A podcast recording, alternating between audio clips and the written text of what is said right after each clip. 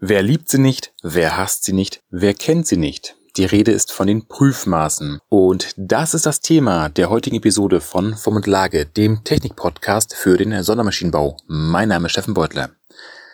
Als allererstes mal entschuldigt die verspätete Episode. Ich gelobe mit Besserung, dass ihr da nicht unnötig lange auf meine Episoden warten müsst, sondern zu den gewohnten Zeiten immer dienstags euch auch die aktuelle Episode anhören könnt. Also daher erst einmal Entschuldigung. So, nun zum eigentlichen Thema. Ja, das Prüfmaß. Ähm, wir alle kennen es. Und zwar ist das ja ein, eine Blase, ein Ballon oder ein Zeppelin, wie auch immer man das nennen möchte, welches angewendet wird für Maße beziehungsweise Toleranzrahmen um anzuzeigen, dass diese Spezifikationen nochmal speziell geprüft werden sollen oder geprüft werden müssen.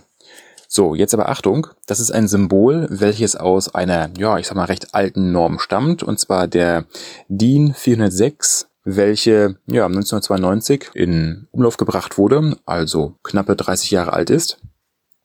Und diese Norm, die DIN 406, die wurde jetzt allerdings zurückgezogen ja, schon vor einigen Monaten und ersetzt durch die DIN EN ISO 129-1. Genauer gesagt im Februar dieses Jahres, im Jahre 2020, wurde die Norm ersetzt und ist dementsprechend der Nachfolger der alten DIN 406. Nun ist es so, dass diese Norm nicht mehr das Symbol des Prüfmaßes enthält, welches allerdings recht häufig bei uns im Maschinenbau angewendet wird. Nun ist die Frage, was interessiert mich das? Naja, auf der einen Seite ist es so, wenn du Zeichnungen hast, die vor dem Februar 2020 erstellt oder das letzte Mal angefasst wurden, hatte ich das nicht zu interessieren, weil bis zu dem Tag gelten ja immer noch die alten Normen, beziehungsweise die sind auf den Zeichnungen auch heute noch gültig. Hast du allerdings eine alte Zeichnung, die du heute nochmal anfasst oder eine neue Zeichnung erstellst, so gelten natürlich nur die Normen zu dem Zeitpunkt, an dem die Zeichnung erstellt oder das letzte Mal angefasst wurde.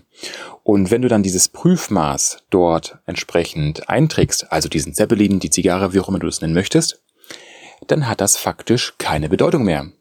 Dann ist es ein Symbol, welches keine Bedeutung äh, zu dem aktuellen Stand der Technik hat.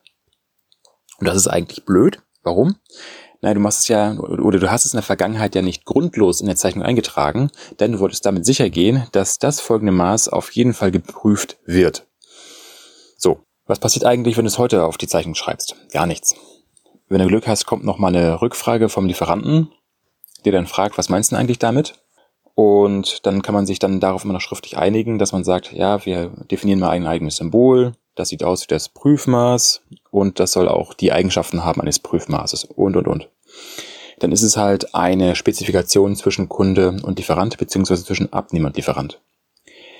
Machst du es allerdings nicht und kommt es dann zu irgendwelchen Reklamationsansprüchen, dann ist es immer schwierig nachzuweisen, was man mit dem Symbol meint, denn das Symbol gibt es ja eigentlich gar nicht mehr. Ist jetzt ein bisschen platt formuliert, aber wenn man sich dann richtig mit den Normen beschäftigt und dann wirklich reinschaut und dann vor dem entsprechenden Gremium sitzt, dann muss man ganz genau belegen, wieso, weshalb, warum man Symbole verwendet hat, die eigentlich nicht mehr vorhanden sind. Das ist mal das eine. So. Auf der anderen Seite ist es wiederum so, dass man sich jetzt mal fragen kann, ja, Moment mal, wieso hat man jetzt eigentlich dieses Prüfsymbol zurückgezogen? Die Erklärung dafür könnte wie folgt aussehen. Es ist ja so, dass jede Spezifikation, die wir auf einer Zeichnung haben, die hat einen guten Grund, dass sie da ist. Denn sie wird benötigt, um ein Werkstück bzw. ein Bauteil komplett und vollständig und eindeutig zu beschreiben. Dementsprechend müssen auch alle diese Spezifikationen bei dem Hersteller, also demjenigen, der fertigt, eingehalten werden. Und der hat auch dafür zu sorgen, dass es eingehalten wird. Daher ist es ja obsolet, dass man noch diese Prüfmaße verwendet. Denn es müssen ja eh alle Spezifikationen eingehalten werden, weshalb es nötig ist, dass man entweder alle Spezifikationen während der Herstellung oder nach der Herstellung prüft oder dass man belegen kann, dass alle Prozesse nicht nur fähig, sondern auch beherrscht sind, so dass man sicherstellen kann, dass immer, immer innerhalb der Spezifikation fertigt. So eine Art, ja, Prozessfähigkeitsnachweis. Das ist es einmal dazu zu einer der letzten Änderungen, was die Normen angeht. Ja, ich weiß, diese Episode kam jetzt ein bisschen spät, also fast ein halbes Jahr nachdem diese Änderung raus ist, hat aber ganz einfach den Hintergrund, dass in der letzten Zeit da ein bisschen mehr Unsicherheit aufkam und ich es auf diesem Weg noch etwas äh, weiter publizieren wollte. Jetzt stehen natürlich in der Norm noch ein paar andere Kleinigkeiten drinne, aber die sind nicht so umfassend, dass sie jetzt für jeden unbedingt relevant sind. Ich gehe natürlich auch dazu immer in meinen Beratungen und Schulungen drauf ein. Aber das soll es erst einmal in dieser Episode gewesen sein. Dementsprechend wünsche ich dir noch einen schönen Tag, eine schöne Woche und mach was draus.